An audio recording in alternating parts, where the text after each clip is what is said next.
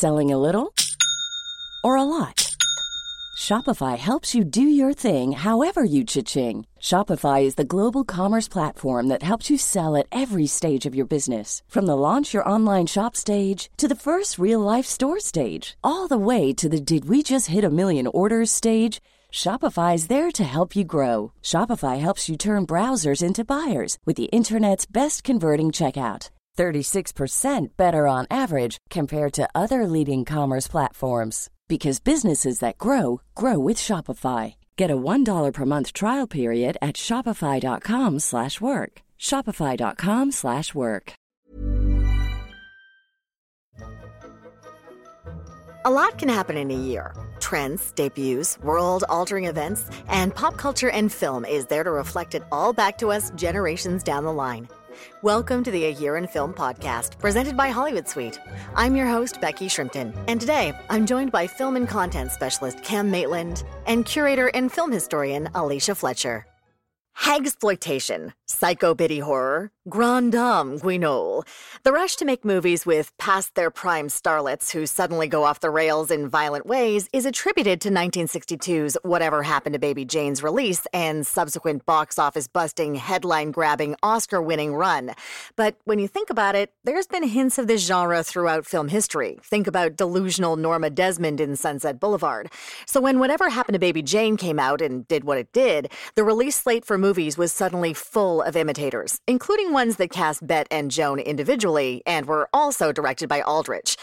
By 1971, you'd think the genre would be all played out. And you would be wrong. Okay, let's get into this genre, which just so happens to be one of my favorites. Cam, Alicia, why were they still getting made by the 70s? And why don't we have more movies today where our James Caan equivalent torments our Olivia de Havilland equivalent who's trapped in an elevator? Because that movie is messed up. We do have an equivalent before Wow. like we get into the past, which I know Cam has some really great data. Yeah. Isabelle Huppert starred in a film called Greta in 2018, directed by none other than Neil Jordan.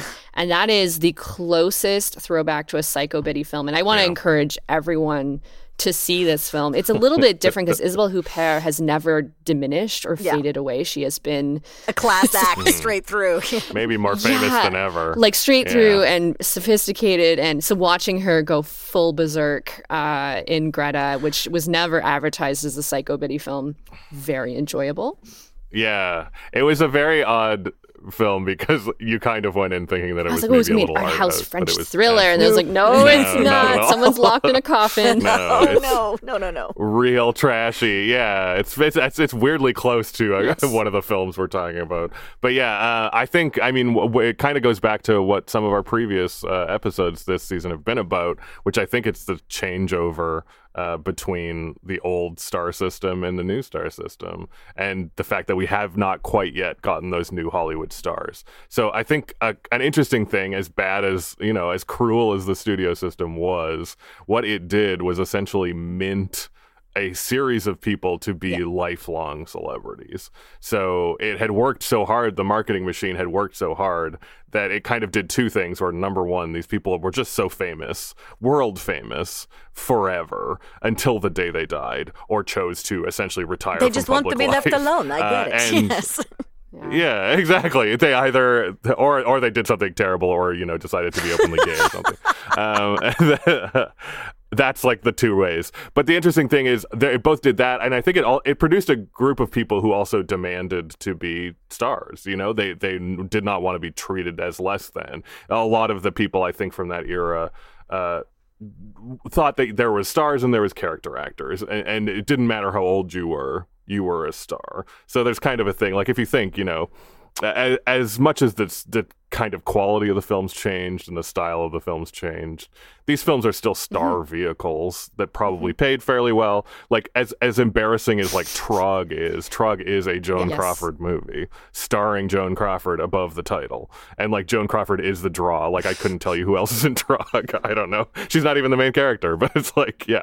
So i think that there's something there that number one you had these actors. Number two i think that all of these uh, exploitation people that we're going to be talking about one that weirdly is kind of like it was an exploitation movie, but was sold and produced not really as one. But I think the exploitation people, especially your Cormans and your Arkoffs, knew that you could sell something on the back of X or Y. and you hear with some of these films that they were very picky about who, what old person would sell and what old person wouldn't sell. Of like, yeah, like a um, cadre, if you will, of old biddy actresses. Mm. And I think more to your to your point, Cam. Um, I love everything that you're saying. Is it's important for listeners to realize the difference between celebrity culture in the 50s, 60s, and 70s and today like today there you know we can go on instagram and see the accounts of actresses and actors um, just performers in general that we know from the 80s that have kind of retired and we're very much in their lives still. But if you yeah, think we about can the, see what kurt russell had for breakfast. Like absolutely. And i do yeah. constantly. Um, yeah. i mean i love following kurt russell and goldie and like you know they're still working but you you get an idea of their private uh-huh. lives because they're in control. Whereas in the 50s 60s 70s leading into the 80s you know you've course, had tabloids that were constantly trying to sell a photograph of Greta Garbo after she went into hiding. But it was a much different mm-hmm. era. And so, really, the way that you would engage with these monumental stars. And we're not talking just talking about stars, but like people who basically formed Hollywood, who made the Hollywood machine yeah. what it is, especially someone like Joan Crawford, who was there from the silent era into, you know, sound and was really one of the biggest stars of all time this was really the primary way you could engage with seeing the wrinkles and seeing their their bodies change, um, or in the case of like Joan and Bette, never change, which was came with its own medical issues. yes. And of course, you know we have a show called Feud, which is a Ryan Murphy show. That was the first season of it. I think they're doing a second season, but there's a lot. So there's a lot of background on these films that have has been recently covered in um, a television show. But uh, that's how people got to see them is through these movies and that's i think mm-hmm. why the posters for both the films we're going to talk about and really all the posters from the psycho biddy era are really spoiler alerty like they show the last sequence the last sure. scene the last frame of the film the shocking ending and they're also so front and center with like these are the actors that you know from the classic era and you're if you were young and into mm. horror your parents knew them and they were collecting fan magazines with debbie reynolds on the cover and well not shelley winters but certainly joan and bette and sure. uh, there are some Shelley Winter fans out there. You know oh no, I'm are. not. No, no, I'm not decrying. Yeah. It's just oh, Shelley yeah. was, in terms of her star persona, very yes. different than someone like Bette and Joan. And keep in mind, Shelley Winters is was a two time Oscar winner at this point in mm. um, when she made both of these films, and would go on again to win a, to be nominated for an Oscar just a year later in '72 with Poseidon Adventure. So mm. I mean, mm. she was really uh, like a an yeah. esteemed actress. We know her as the grandmother from Roseanne, oh. and I love her right. as the grandmother from Roseanne. well, I mean, it's interesting yeah. you bring up Ryan Murphy yeah. because he's someone who really has picked up the Psycho Biddy tradition, bringing yes. us back Jessica Lange and Kathy Bates and Angela Bassett and like these women Great who point. their careers had sort of diminished in a way, and then they come roaring back in these really mm-hmm. fun mm. out there, especially um, the Coven season of American Horror Story is a great showcase for those women. Yeah, sure. uh, Jessica Lange is a great example to me you know, she's very on par with mm-hmm. someone like Isabelle Huppert, who is um, really tongue in cheek with her career and somehow still extremely relevant to a really young demographic who has probably never seen, you know, Tootsie or the films that really made her a star. Yeah. And I mean, Jessica Lange is kind of fascinating too because, like, I always think in that movie, mm. Hush from 1998, she was already kind of a psycho biddy. So it's like she just keeps coming back. But yeah, I also think the other thing to think of is just there is such diminished opportunities, uh, and now as well, but especially back then for actresses of a certain age, and especially stars who wanted to star of a certain age. And I mean, you hear the interesting thing you hear about Shelley Winters is she, like, she obviously, I mean, she was like uh, a blonde, busty yeah. actress in the 30s and 40s, but she hated those roles. She hated the boring kind of ingenue roles. So she w- kind of got labeled a difficult woman because she didn't want the major studio roles. She like famously, you know, walked into auditions without makeup and stuff to be like treat me it like could a explain real why she's drowned um, in almost all of her films, like sure. Place in the Sun, drowned. Uh, Night of the Hunter, drowned. drowned. Like, Poseidon Adventure, yeah, drowned. true. yes. I didn't think of that. Yeah, and I so I think that there's there's just a huge appeal, and I, and Debbie Reynolds talks about it, and you would never think that Debbie Reynolds would be like like a horror movie, yeah. but like people are people got this script passed around, and she said it landed on her, and it's the best role that anyone had offered her in years. So she was like obsessed. All right, well, that's the perfect place for us to get into this first film. So, as we mentioned, this, of course, is the reinvigoration of careers, and you know what? There's a delight that comes along with it. Is one of my favorites is back, and as you mentioned, Debbie Reynolds has this fantastic sense of humor about herself, but her career was one that really didn't lull. She was coming out of a sitcom, and she got producer uh, influence, which is partially how this film got made, which is kind of interesting. Um, but nonetheless, here she is in 1971, mixing it up with an actress who didn't have the best reputation for on-set behavior, Shelley Winters. And oh boy, oh boy, we've just started to scratch the surface about Shelley Winters. Now, this wasn't a departure for Shelley in terms of movies. In 1970, she'd played Ma Barker in the brutal Bloody Mama, so audiences were ready to see her get nasty.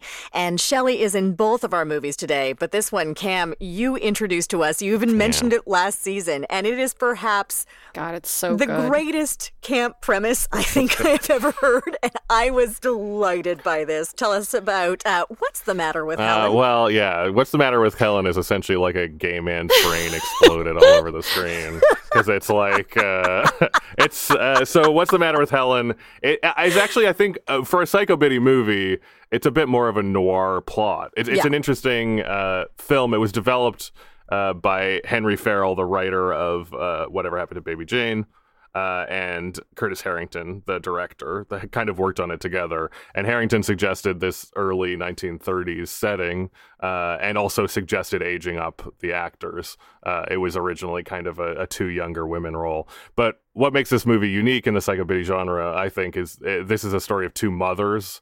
Uh, they're two women who uh, whose sons commit a murder, uh, and it is so so high profile that they're threatened, and they end up leaving town from the Midwest to go to Hollywood to reinvent themselves, and they choose to do so via a a, like a dance school for essentially creating the next Shirley Temple, uh, which is a very weird but and did specific exist idea. From our episode from Day of the Locust, yeah, way sure. back in season yeah. two. This was such a phenomenon mm-hmm. in 19. This takes place in the mid 30s. Such a phenomenon along Hollywood Boulevard is these ridiculous uh, dance schools for kids and star making camps sure. for children. I mean, I love it, and and you read uh, like much creepier accounts. This is actually a pretty charming dance school where they do seem to legitimately be trying to make the children stars. Um, but pretty good, and Debbie can dance. Debbie, you know, yeah, they're not bad. Yes, exactly. yeah, you, uh, she's not lying. Um, uh, but anyway, so uh, when they get there, uh, the plot essentially goes two ways. Uh, Shelley Winters' character uh, Helen becomes more and more like religiously obsessed, becomes obsessed with an evangelist, an Aimee Semple McPherson type on the Played radio. by Agnes Moorehead. Wonderfully, a wonderful one yeah, scene yeah. turn from Agnes Very Moorehead. Small. Yeah. Debbie Reynolds ends up falling for a father, a, a, kind of Texas oil man of one of her students, and she essentially struggles with uh, will she reveal the truth of what her life is that she has this son that's in jail for murder. And along the way uh, Helen thinks they're being threatened. She thinks there's people in the wings and is something happening, and there may be some murders and there may be terrible things and menacing uh, gay elocution men and stuff like that.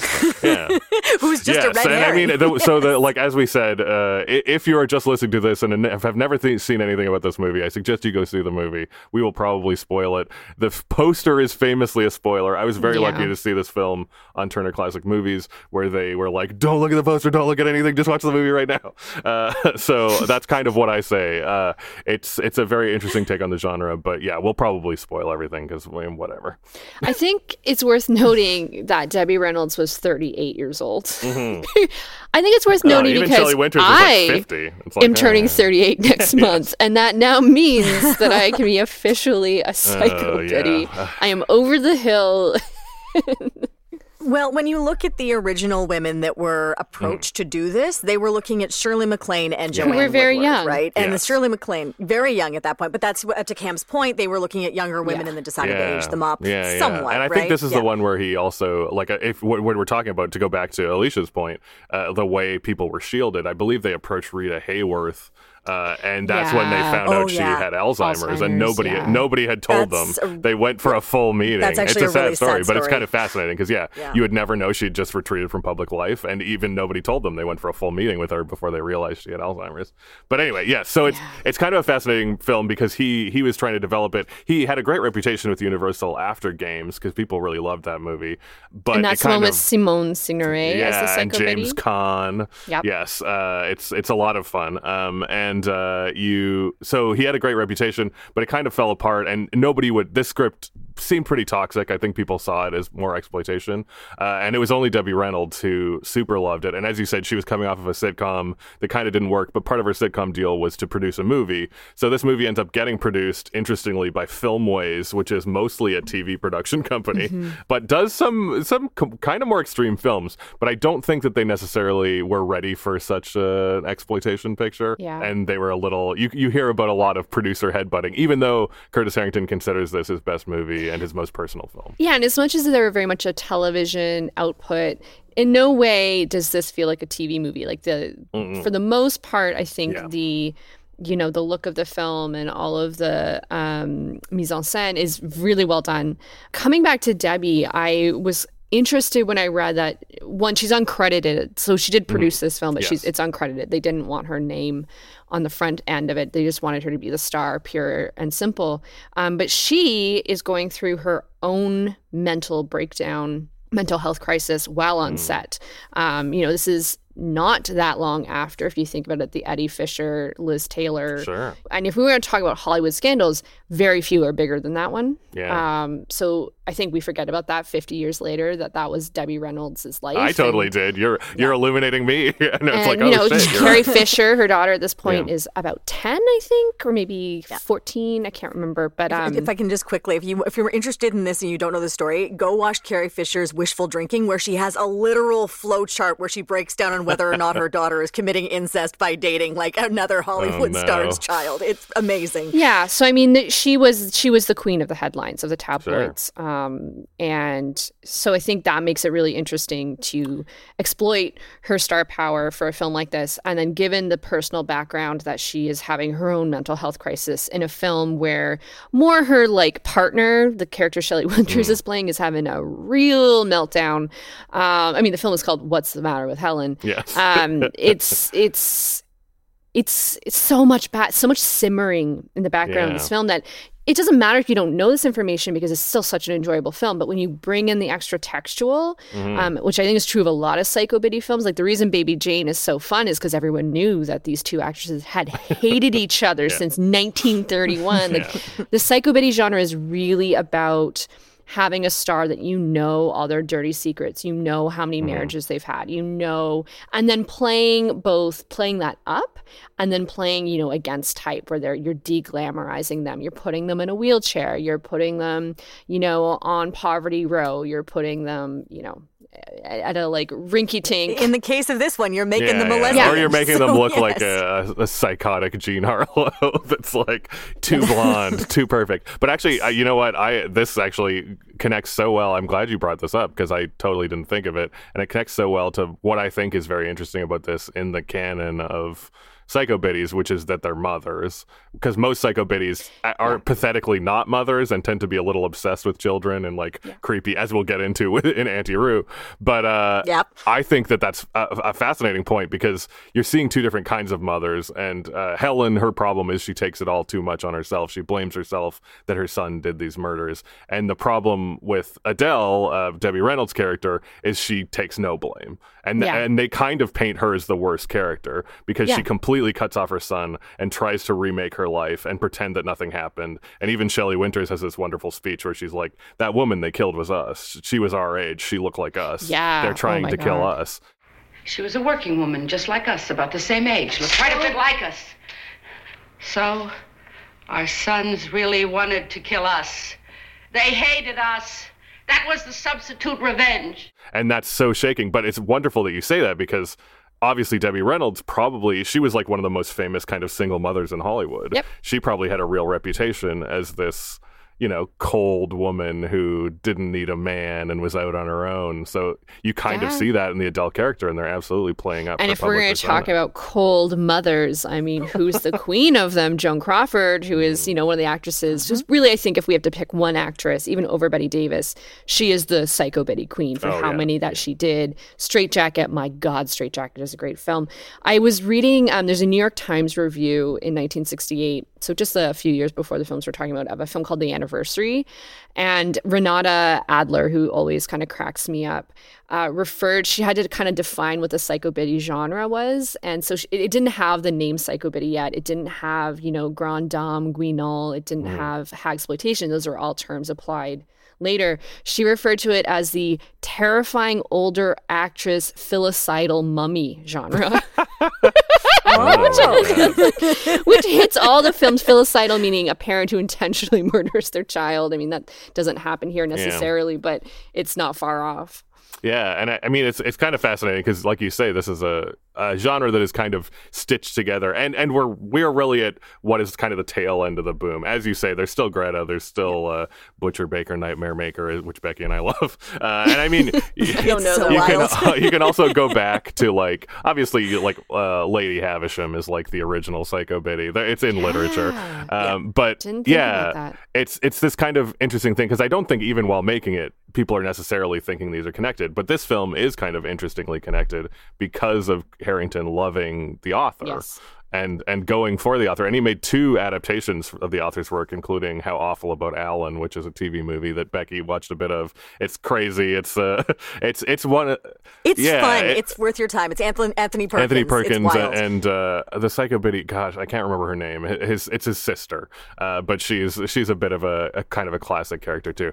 So I think it's very interesting. And the other thing that works so well is Harrington is obsessed with character actors and actresses of a certain age, and I think just elderly people. He's kind of an interesting guy where you can tell that he never loved his own performances, but he makes this House of Usher film when he is a very old man who I think has had already suffered a stroke, and I think he's like, ah, finally, I can I be what I want. The Usher thing, though, and I could mm. be wrong. So I know it was released in the '80s, but he actually that's his first film. So oh no, was... so he remade it. So okay, he made a movie Sorry, when he was 14, okay. and then yes. in t- 2002, I think he made a remake of The House of Usher with him as an old man. Got it. Okay, the yes. How Awful About Alan Psycho Biddy is Julie yeah. Harris. There you go. Yes, and there she's wonderful go. in it. Yeah. Yeah. And I think he has this yeah. interesting care, not only about those people, but like if you hear him talk about any of these movies, he's talking about like, uh, you know, like Agnes. Obviously, Agnes Moorehead is huge, but he's talking about like Yvette Vickers, like people who show up for one mm-hmm. scene, and he's like, "Oh, I was so in love with having Molly Dodd come on set," and it's like all of the, you know, the la- the ladies who come in, and and you look. Actually, this is these two movies we're going to talk about are kind of his peak in, in, a lot of quality and and studio involvement. So a lot of his other movies reuse the same actors from like Night Tide uh, and his more yeah. independent films. And so, Night Tide had yeah. Dennis Hopper in it, right? That's yeah, yeah, Hopper. Yes, yeah. Because I mean, he's what we'll we might talk about a little more going forward is he was a big experimental filmmaker, so he had a lot of mm-hmm. clout. Um, he is one of the like James Whale hangers on, so he knew he yes. knew everybody. He was a consultant on yeah, uh, Gods and yeah, Monsters, yes, he wasn't was, he? Yeah. yeah. Yeah, uh, yeah. I mean, he also was a the... hanger outer with uh, Orson Welles. Sure, kind of interesting. So, I mean, I I want to be clear. I really love this. I think it's mm. a lot of fun. I'm going to go back and probably watch it again for Halloween. Um, but I really wish it was made a few years later. Mm. They had to cut a lot of stuff for content yeah. because we're still on that cusp of like they don't want to be too risky. It's still a studio movie. Mm-hmm. They're still like we can't make her an out outright lesbian. We just kind of have to hint yeah. at it. And they were. Um, there's a moment in the film where Shelley Winters was was really pushing for a kiss on the mouth. And supposedly it was filmed. Yeah, yeah. If the film is out there, I want that restored because, man, that would really change the movie. Um, and talk about groundbreaking for 1971. Um, and then even the scene where, spoiler alert, uh, Debbie Reynolds is stabbed to death. Uh, they wanted like a full psycho moment where it was like brutal, yeah. and that doesn't happen. Unfortunately, you get this like weird thing. Apparently filmed too. And I think that that's the unfortunate thing where this, because this film is produced by Filmways, and not somebody like AIP and Arkoff. I don't know that they would have been comfortable with lesbianism, but they would have been comfortable with the violence. Um, so I think Filmways was kind of trying to split the difference. And mm-hmm. there's an unfortunate thing, which is nice but bad, but like uh, Harrington calls himself, or he said people called him the the modern day George Cukor, and he's like, not because of the quality of my films, but because I was so nice to work with, and I was so good at working with people who were a problem. yeah, I mean, so, but also they're gay. Like, I mean, yes, George yes. Oh, Cukor oh, totally. is probably one of the most famous, you know, queer directors working in a hall, you know, studio film. I yeah. mean, there is some debate whether he was gay or not. I think, but I think we are. Oh yeah, I think I think both of those gay. guys are are pretty. But yeah, but I guess uh, so. The thing is, is he often compromised, and he just thought it was part of the business. Yeah. Uh, and yeah, it's unfortunate. Like I also he loves this movie. It's worth saying he loves this movie. He loves the final product, uh, in spite of the fact that it cut this violence out. He'll be the first to say it cut this violence out. It cut this this gay like overtone. Not even there's plenty yeah. of undertones yeah. in it. Uh, but he also apparently I, I, found a little information that uh, this film is not very much in his style. Like if you watch his other movies, you kind of get to know his style, which is very dreamy and very surreal. And apparently, this film involves a lot of dissolves, which he was not allowed to use. Hmm. It's a pretty classically cut film, but uh, yeah, so it probably had a little bit more of a dreamy style, which isn't there.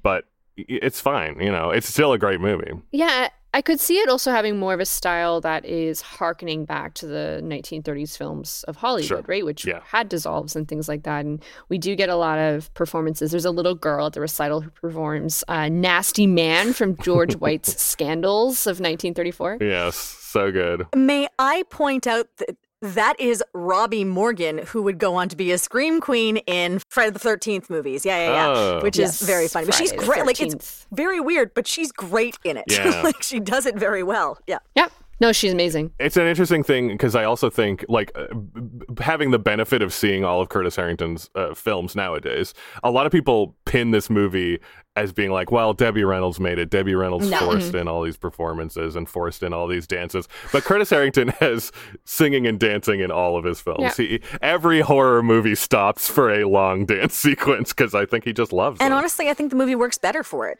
And it's also such a, a cornerstone. It's a cornerstone of the Psychobiddy because if I think about, yeah. you know, and I can barely count on two hands the iconic moments in whatever happened, Baby Jane. Mm. What's the most iconic one? Bette Davis as an old lady lady performing sure. that song. Like yeah. it's yes, that's true. I've written a letter to Daddy. Yes. Yeah, there's people yeah. who don't have never seen that film and they know that song. And Bette Davis, you know, she had some roles where she was a chorus girl or dancer, very few in comparison to mm-hmm. Crawford. But you know, he was even putting dance and music sequences totally. with actresses who were certainly like Olivia de Havilland, like who were not like Joan Crawford's of the 1930s mm. and 40s. Well, I want to get us into the relationship between Debbie Reynolds and Shelley Winters because Shelley Winters wasn't originally approached for this. She was invited by Debbie Reynolds. You mentioned that Debbie Reynolds was going through mental health crisis. So was Shelley Winters. She was having a really big, difficult time during this. Oh, yeah. uh, so much so that she was having trouble getting to set. So Debbie Reynolds would have to go pick her up in the mornings. And one morning she found her on the highway in her nightgown trying to hitch rides. And when she picked her up, she was like, "Oh, I thought I was late, so I was trying to get I was trying to get there." it's like, "Oh my god, that's just difficult." No, I love it. I lo- did you see? There's a great promotional quote where, like, obviously it's so, so weird. Like we're talking about the fact that the poster spoils everything, but in all promotions they spoil the whole movie too. I, but there's a great Debbie Reynolds one where she's like, in this film, I get stabbed to death by Shelley Winters, and I'm just hoping I don't get stabbed to death by Shelley Winters on set, which is like, oh my god, because Shelley Winters. So the reason why Shelley decided to do it was she got sent the script because she had just written a play for Broadway, mm. this sort of like Broadway starred Robert De Niro. De Niro, say, and she's like, you know, Bob, exactly. And she didn't want to. Originally, she didn't want to be in town to see how it was received, yeah. and then eventually she changed her mind, being like, "Why am I not in town? It's my play because yeah. it's Shelley Winters." Um, but uh, even in the interview interview that says uh, of, of, for this thing, even before she went to make it, she's like, "I'm gonna go. I get to kill Debbie Reynolds. It's gonna yeah, be great." It's very. like, yeah. It makes sense, though. Don't you? Wouldn't you want to see the film more, knowing that there's like these famous actresses murdering oh, yeah. each other? Like, yes. and you know, oh, it doesn't. It doesn't happen in Baby Jane. No one. No. Well, lots of people die, but you know, Jane and um, oh, I can't remember Joan Crawford's. I can't remember name. her name. Doesn't matter. Blanche, you are in the chair, Blanche, Blanche yes. but you are. Blanche, you are. yes. um, yeah, Blanche and uh, Baby Jane. They, you know, you, they don't die. Like, although it, she's very dehydrated on that beach in the end. Spoiler alert. so I would want to. Knowing one of these ladies dies right up front on the mm. poster mm.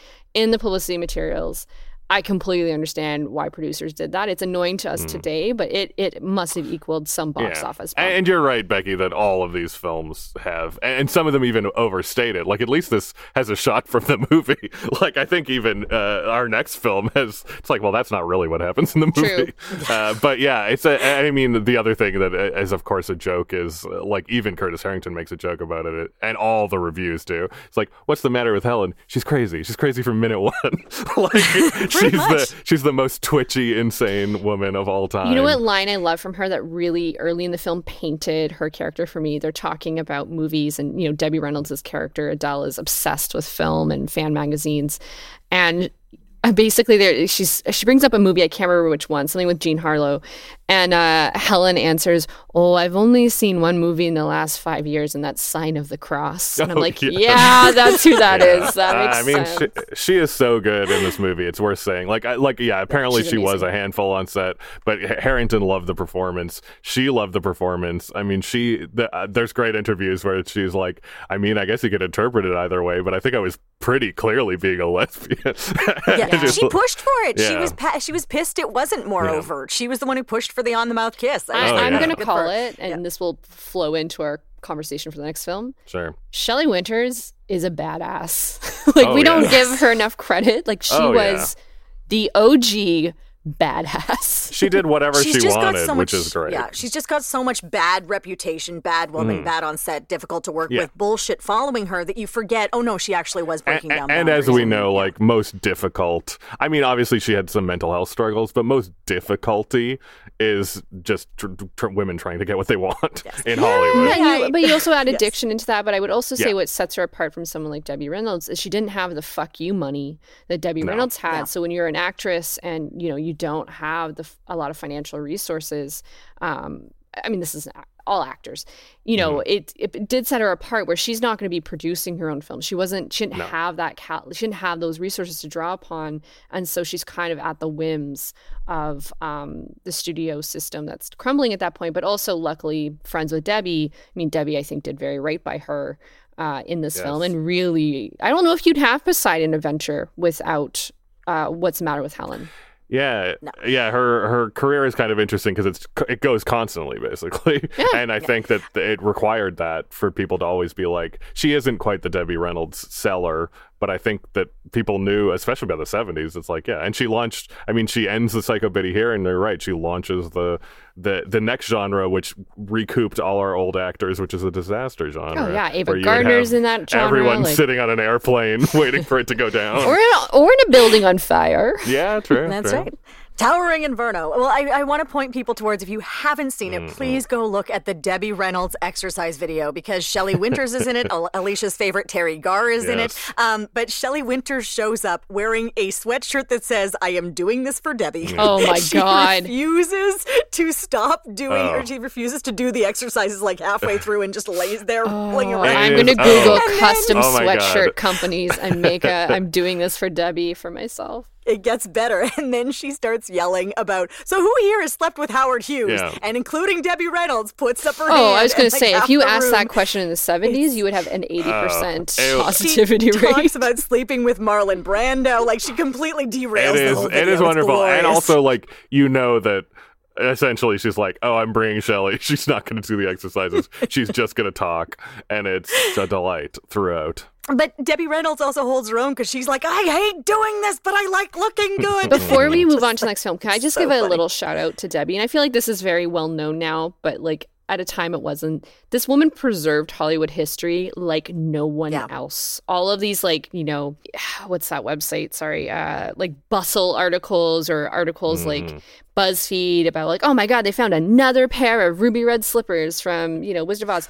Debbie was garbage, like basically dumpster diving all the MGM sets like in this era, 71 would have been big for this, taking mm. all of the things that the studios threw out, personally paying to store them, to like preserve them as best she could with limited resources.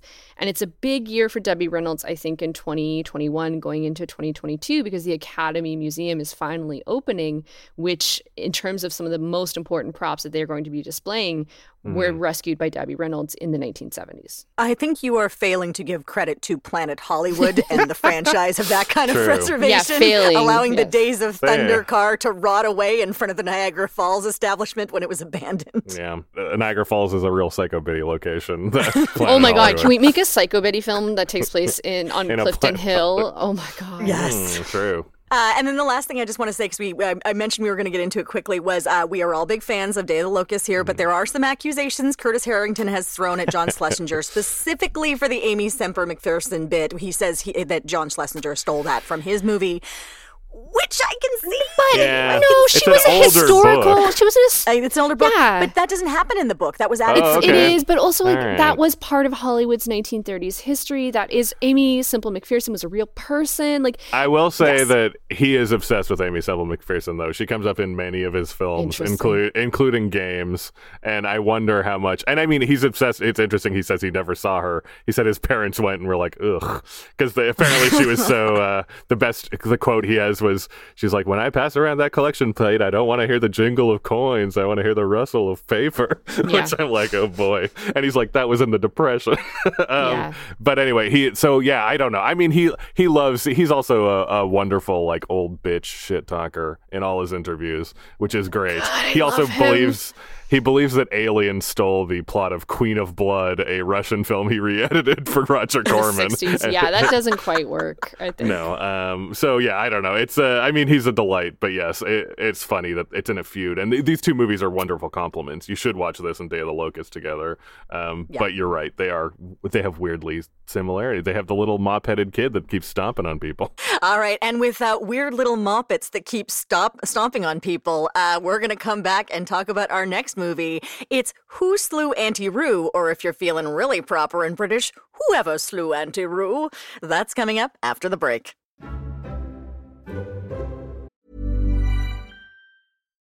Botox Cosmetic, onabotulinumtoxinA, FDA approved for over 20 years. So, talk to your specialist to see if Botox Cosmetic is right for you.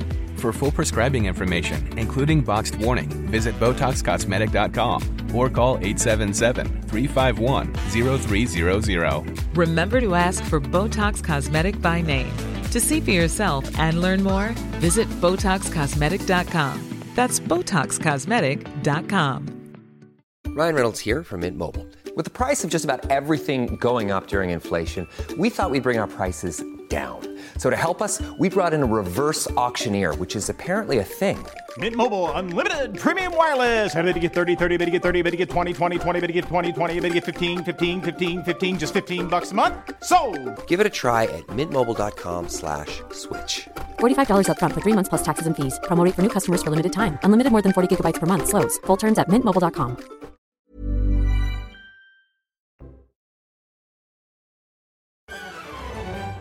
In our last movie, the Moppets escaped relatively unscathed from Shelley Winters' Helen. Not so much in our next movie, the delightfully titled Who Slew Auntie Roo. If child endangerment is not something you're okay with seeing in movies, this one is not going to be for you. It does, however, pit Oliver's Mark Lester against, once again, a deeply troubled Shelley Winters, directed by Curtis Harrington. It also features one of the weirdest scenes of apple eating possibly in film history. And I'm including the Laurence Olivier one. So, Cam, Alicia, who slew Auntie Roo? Are either of you wary of women you aren't related to insisting you call them Auntie, even though they aren't related to you and you really, really don't want to? Uh, I've never had that situation come up. Really? after oh. watching this film, I know how I would handle it. Throw her in the oven. Light her on fire. I, I have a lot of good aunties that that helped raise me that I like. So Aww. I don't know. None of them tried to kill me. That's good. I've got I've had some good ones too. I mostly did terrible things to them. So yeah, I think we probably share some aunties, to be honest. But uh, yeah, I think we yeah, do. Probably. Yes. All right, Alicia, what's this one about? This is a piss poor retelling of Hansel and Gretel, the uh, iconograph. yeah, it's a, uh, you know, it really is kind of Hansel and Gretel. It's not kind of. It is Hansel and yeah. Gretel, where the the protagonist little boy is actually reciting, you know, Grimm's. I think Hansel and Gretel's Grimm's. I I will look sure. there. Grimm's yeah. fairy tales.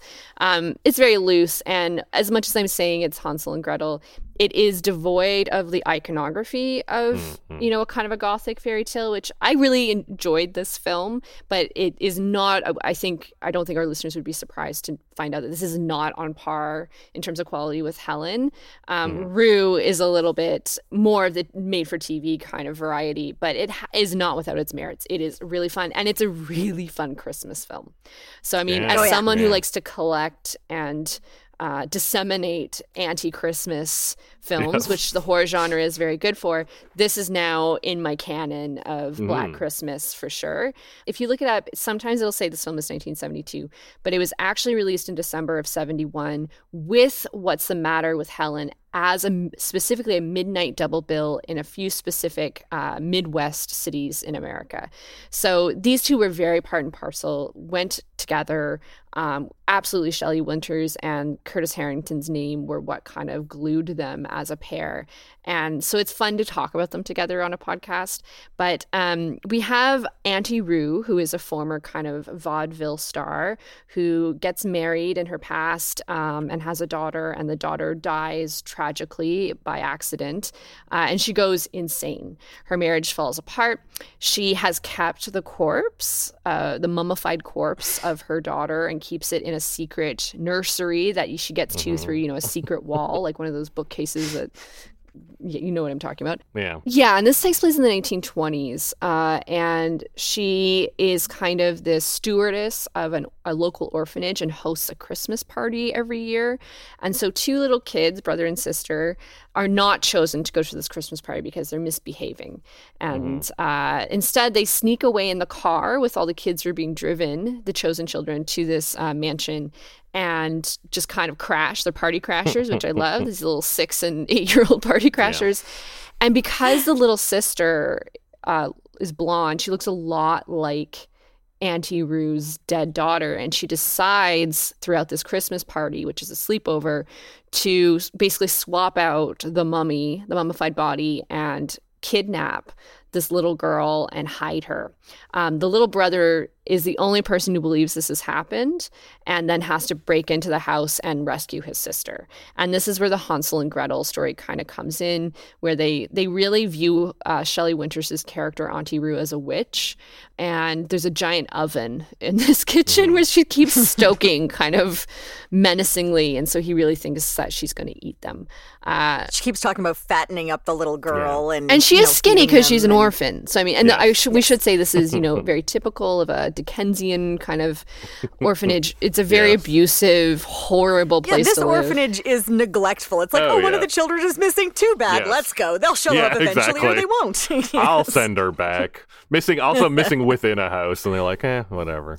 Yeah. Exactly. And there's there's this whole element that I really loved. That I wanted to see more of, of like a a fake séance of you know these yeah. fraudster seance where um, there's a guy who comes in and helps her, a medium, help her talk to her dead daughter. Mm. And it's really just they've hired the maid to speak through the dumbwaiter. So it's like this yeah. echoey little girl voice. Darling, come to me, please. I'm trying to come to you. I am here. And so there's a lot of, you know, Auntie Roo is definitely a villain, S, but there's also some sympathy for her. And as yeah, much totally. as I, I, think I definitely had sympathy for Helen when she goes off the rails in our first film, I was reminded of a very uh, classic film, a film very close to me, uh, which is Addams Family, where you have Morticia reading. I think it's yeah, she's reading Hansel and Gretel to the kindergarten class as a volunteer, and she tells it from like the point of view of the witch. Mm-hmm. And I kind of got that in this film, where I kind of oh, yeah. saw like you know and she dies. Spoiler alert. She dies horrifically. And it's filmed horrifically. And the children are happy. Bloody good fire. I'm pretty sure it's meant to imply that yeah. the children are maybe just because I mean the whole thing is they kind of say that the boy has these stories that he's obsessed with that get him into trouble, witches, and, and yeah, yeah, and you know that he thought that they were she was fattening them up to kill them, but you see the guy delivering a pig, so it's like she was stoking the fire for the pig. So yeah. as much as she is weird and chases them around with a cleaver. Uh, may, she maybe didn't need to burn to death. and he's also unhealthily obsessed with his sister. Yes, like he sure. keeps talking about, you don't do anything without me. Yeah. You, it's you and me together. That's yeah, what because she is. wants Like, to it's a little basically, she just wants her. She doesn't really Yeah. want the little boy. Um, Well, why would and you? that to her discredit, just wants to you know, and there's there is no denying this. I mean, maybe she's not going to eat the children, and that was all in his head. There are Mm-hmm. a lot of scary dolls, yes. um, Oh, it's and a- there were some scary dolls in. Helen as well. But like Yeah. the amount that Harrington focuses on the terrifying childhood toys of the 1920s, wow. Just if Yes. dolls are not your thing, this is going to be a real triggering film for you. Yeah. The one thing I do have to point out is there isn't a gollywog toy, and this is the Sure. UK, so that's good. I appreciate yeah, that. Some taste exercise there, yeah. this fascinating story, I think, like you say, that is set up with all these different kind of pieces because there's like she has an evil butler who's in on Mm-hmm. it with Ralph Richardson who's the psychic and they're trying to s- steal her jewels and also in the end the kids steal her jewels Yeah, so ki- the like, that orphans get this like treasure chest of jewels, which I guess they're gonna have to hide in their like mattress on the floor that they sleep on Well, until I mean, they're it sell it when eighteen. depends on turn how weird and 16? evil Like, they what do you are, I do? guess. Yeah. Because there's also like the weird implication that at first they don't speak at all because they've been so terribly traumatized by Mm-hmm. previous issues. Yeah, I don't know. It's a it's a very strange plot, and I wonder how much. So like, this is a movie that Shelley Winters got. And then was like, I want Curtis Harrington. Yeah, and I, I wonder if they fiddled a bit because there's all these different screenwriters and uh, like a, an additional dialogue writer and stuff. So it's like, I wonder. It, it's very British, as you say. I think th- the shooting style that you talk about that's pretty flat is a very British style. Yes. So supposedly Harrington really hated Desmond Dickinson's work Mm. as the cinematographer, and I agree with him. I think this would work way better if it was much more gothicy. It Yeah. feels a little too TV movie seventies. Bright. It's too They bright. don't play up the go- the haunting of the house, right? Yeah. Like this, you're hearing this little voice of a little girl. Like this is such a great genre that then crosses into the psychobiddy of the haunted house genre. That in terms of the cinematography, the set design, art direction, it's just not there, and it could have been hugely improved, like you're saying, Becky.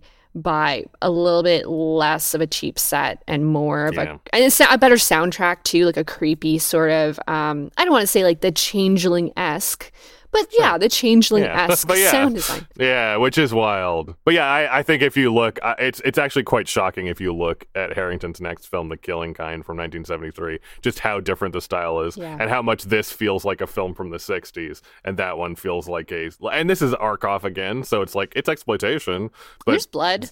like Killing Kind is 70s exploitation, and this is very old time exploitation. Yeah. Yeah, you actively watch a child die in this. That's the part where I was like, oh, I am not sure how I feel about that. Im- I believe she's impaled. Is she impaled or did she just break her? No, Yeah, I I think know. I saw her fall off the banister, which is something I did as a kid all the time, slide down the banister. Yeah, and then was somehow say. she I think she falls on like an iron piece of furniture. Oh. Does she? Okay, because I know it happens in slow motion, and I was a bit too Yeah. like Ugh, on that it's one. definitely to look and- i yeah. think the way this works is in that weird way the thing we always talk about of like i think this is a good horror film for kids you know Yeah. Yes. it's Yeah, that's quite violent it's worth saying that there is blood and grossness but i do think if you see it from the eyes of a child and it's not quite shot like that like you say it's not very successful but i do think it's like it's not too super scary for for an older kid and also it's like from the kid's perspective that kind of thing like falling off a banister and breaking your neck is a perfect kind of kid scare It's what your parents where- tell you could yeah happen. if exactly it's gonna to do it. happen and you're like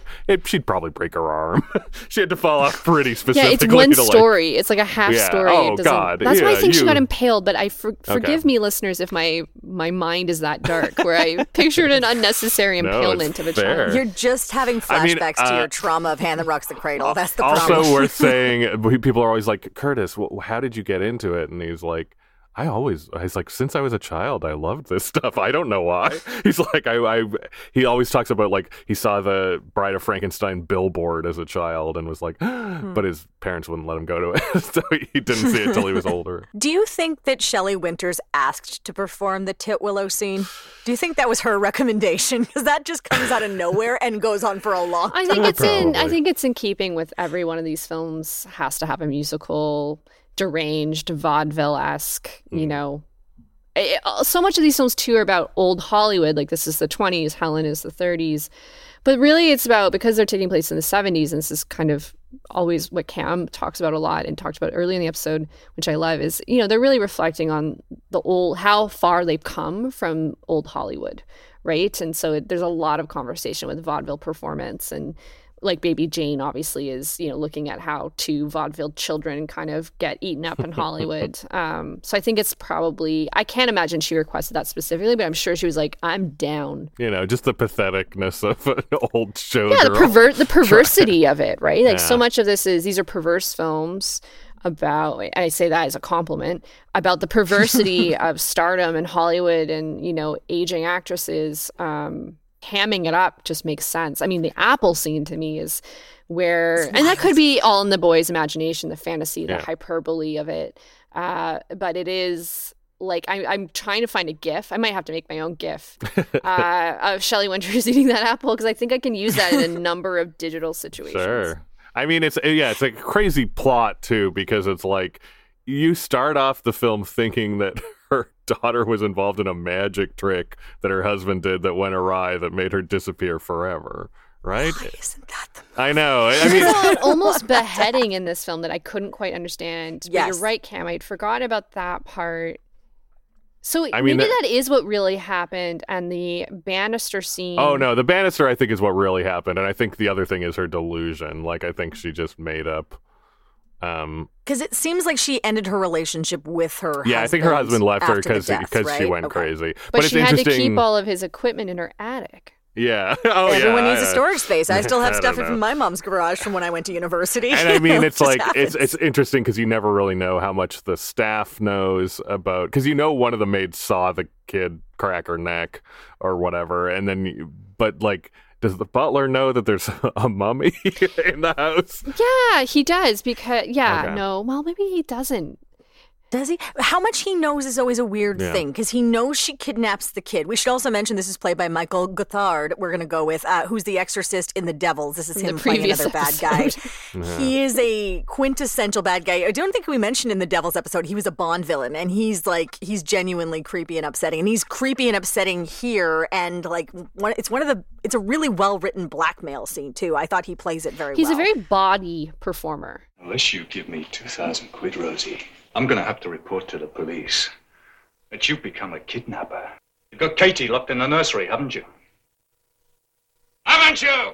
Like yes. there's a bodiness Body. to what he's yeah. doing, where he's jumping off the screen, and I think it's really a, it really works in The Exorcism, but it works in a much quieter film like this. Um, he takes so much joy in running after those children that with a cleaver. Like yeah, it's pretty fun. Yeah. yeah. yeah, Oh yeah, and I mean that's the weird thing too. It's just like it seems like they're almost more likely to get murdered by this guy than the crazy lady with the mummy, which is a whole weird thing. And I mean, he again he stuffs his cast like with people like Rosalie Crutchley, who's from The Haunting, who plays the head of the orphanage, uh-huh. and Hugh Griffith. Yeah. He was the rabbi in Doctor Phibes. He's the weird butcher that saves them. Question mark doesn't save them. Uh, yeah. Anyway, it's it's a kind of a fancy, uh, fascinating thing because it, it's hard to tell how much Curtis Harrington had a hand in all of this. And again, you know, he talks about Michael Gothard was a, a terrible nightmare on set, apparently as well. I think Ken so again, Russell said that too for the Devils. Yeah, and and again, this is Harrington's deal. Uh, he apparently just is like, I can work with the nightmare people. Don't worry, I will get a I will get a performance out of them. Uh, In his actual quote, he says that he was very pleased to have Shelley Winters. Shelley Winters was really the only person that he had like any influence in. Mm. He wasn't able to okay. cast anybody else. Oh. Everybody else was just assigned well, to him. That's why. That's great then. I mean, I guess I guess a lot of these guys are Arkoff people too. You know, he, yeah. he had his hand in it. And Shelley Winters wanted Curtis Harrington because she had such a great time uh, on the set where she, where everyone else was miserable because of her. And this is another fantastic Shelley Winters performance. Oh, like amazing. even if anybody everybody else is doing whatever, like I think the thing you're talking about, Alicia, where it's like, do you feel sorry yes. for her? Is she a monster? Is she both? Is because of the Shelley Winters performance where you can buy. No, she's both. Like I feel bad for her, and this would be almost, I would say, unwatchable without her. Oh, yeah. And Agreed. I'm saying it's very watchable. I want to recommend everyone Christmas Day to sit down with their families and watch this film um, and make, you know, a turkey because there's a lot of turkeys in this film, sure. a lot of chopping of turkey heads. and Imagine it's the, the relative that has bad opinions whose skull you're Yeah, a lot of decay. conversation on stuffing. Like there's a really great scene where she's maniacally making stuffing with her hands, which I really love. Um, yeah. yeah. it's a great Christmas iconography okay. is is all over this film. Comparing these two, it's also interesting just to see the the subtlety subtle difference in performance, and I think you're totally right that this one has a lot more sympathy. Helen yeah. is not a very sympathetic character. She's kind of she she's meant to trick that thing in your mind where you're like, this is a nice lady, but I want to belt her, and and Auntie Roo is just much more pathetic yeah. and like sad throughout. Yeah she's antiquated. Like as much as the film mm. takes place in the 20s, she's an old school horror figure, right? Like she's yeah. the dying monster basically. Well, you know, the new generation of children are just going to light her on fire and move on basically. And she I've been thinking a lot recently about the more interesting choice in movies. And this is one where they choose so it's on the lobby card as well, the mummy, but like the opening scenes has the mummy. Yeah. So you know she's got her dead daughter right away. Mm-hmm. But I'm like, is it the is that the more interesting choice? So you set up the suspense of okay, what's she gonna do to these kids and what's she capable of? Or is the more interesting choice you just think she's a pathetic old lady and then she kidnaps a kid? Right? Like what's the more interesting yeah. way of taking it, that story? It is interesting. And I mean the Harrington's big touch point is always Edgar Allan Poe and I do mm. think kind of knowing the corpses may be a bit more of a Poe thing because you're you're wondering about if the seances are real or not. That's kind of the the trick. But yeah, you're I think you're right again that the design is what's off here. It should be a much creepier house. And I mean, mm-hmm. they, the thing that's unfortunate is they always talk about the reason why Hansel and Gretel comes up is they call this the gingerbread house because it yes, but it doesn't, doesn't look like really a gingerbread house. Like it, no. it has some white trim that could yes, true, could stand true. in for icing. Yes. well, they are orphans. They perhaps have never actually seen a gingerbread house. They've just heard tell And maybe tales, it doesn't so, look enough you know. not like a big British house for me to think of it as notable. Yeah, I mean, this is filmed in Sh- this is at Shepperton, right? So it is a it's a UK soundstage, I think, and then Yeah, maybe I some so. outdoor locations. There's a certain scene where Shelley Winters' character hands out a gingerbread. Uh, man to every kid, and there's a lot made of the fact that she's American, and so she has to explain that gingerbread men are like an American delicacy. And I was like, Mm, "Is yes. I, there's a weird like British American like confluence here that I I find kind of baffling, but is and we were seeing this a lot in 71 with horror when we were talking about our first episode with uh, Rue Morgue. Certainly, it's just like some of these really kind of bizarre Americanisms in a British film that have to be like explained to British audiences. I find very time capsule and interesting. Sure. Yeah, it's very interesting. And I mean, yeah, the the whole movie is just full of these just little moments. Like obviously it kind of leads nowhere, but Ralph Richardson doing these seances is a delight. Yes, But yeah, it's it's it's a strange movie to say the least. that I'm recommending. I'm gonna say Sure, sure. yeah. Yeah. All right, I think we can leave it there. So, Alicia Fletcher, thank you once again for your recommendations and your joie de vivre. Oh, thanks, Becky. I love Psycho Biddies. I want to see more do Psycho Biddies. Um, I want more Isabelle Huppert as a Psycho Biddy. I want to also encourage listeners to think about what actors they would like to see as a Biddy. Yeah. Um, because there's, you know, I love that you brought up American Horror Story with some of the greatest actors of all time, like Kathy Bates and Jessica Lange, and um, of course Angela Bassett. But like, let's get more. I'm waiting for I'm waiting for Laura Linney. Whenever Laura Linney wants to take her turn at the Uh, I X, think- I'm ready. yeah. I was gonna say Goldie Hawn, but Death Becomes Her is basically Psycho Biddies. So Oh, I hadn't thought of that. And Pretty as we know, that's one of my favorite films. Good point. Yeah, man. That's right. Uh, Cameron Maitland, thank you so much. yeah, much. thanks. I, I would just encourage people to check out more Curtis Harrington stuff. Uh, His his shorts are usually on Criterion Collection. He started off as an experimental filmmaker, uh, and also yeah, Night Tide is great. It's it's in Wright's Hell, so I think it's just available just about anywhere.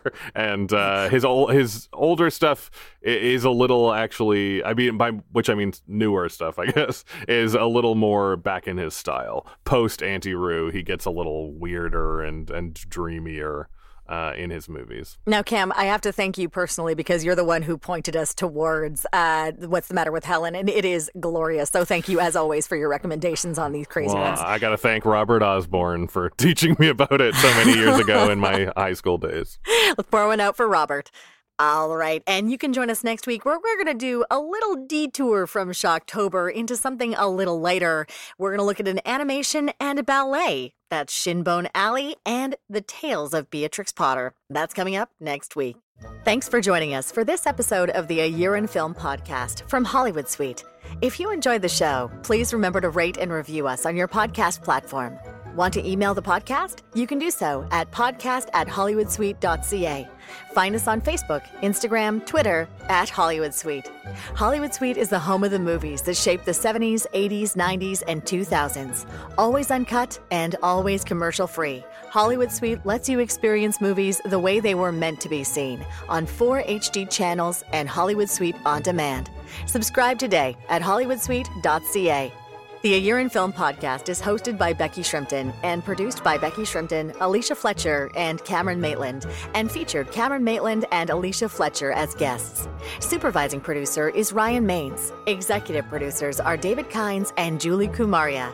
Creative consultant is Emily Gagne. Audio engineering by Andy Reid. We'll see you next week.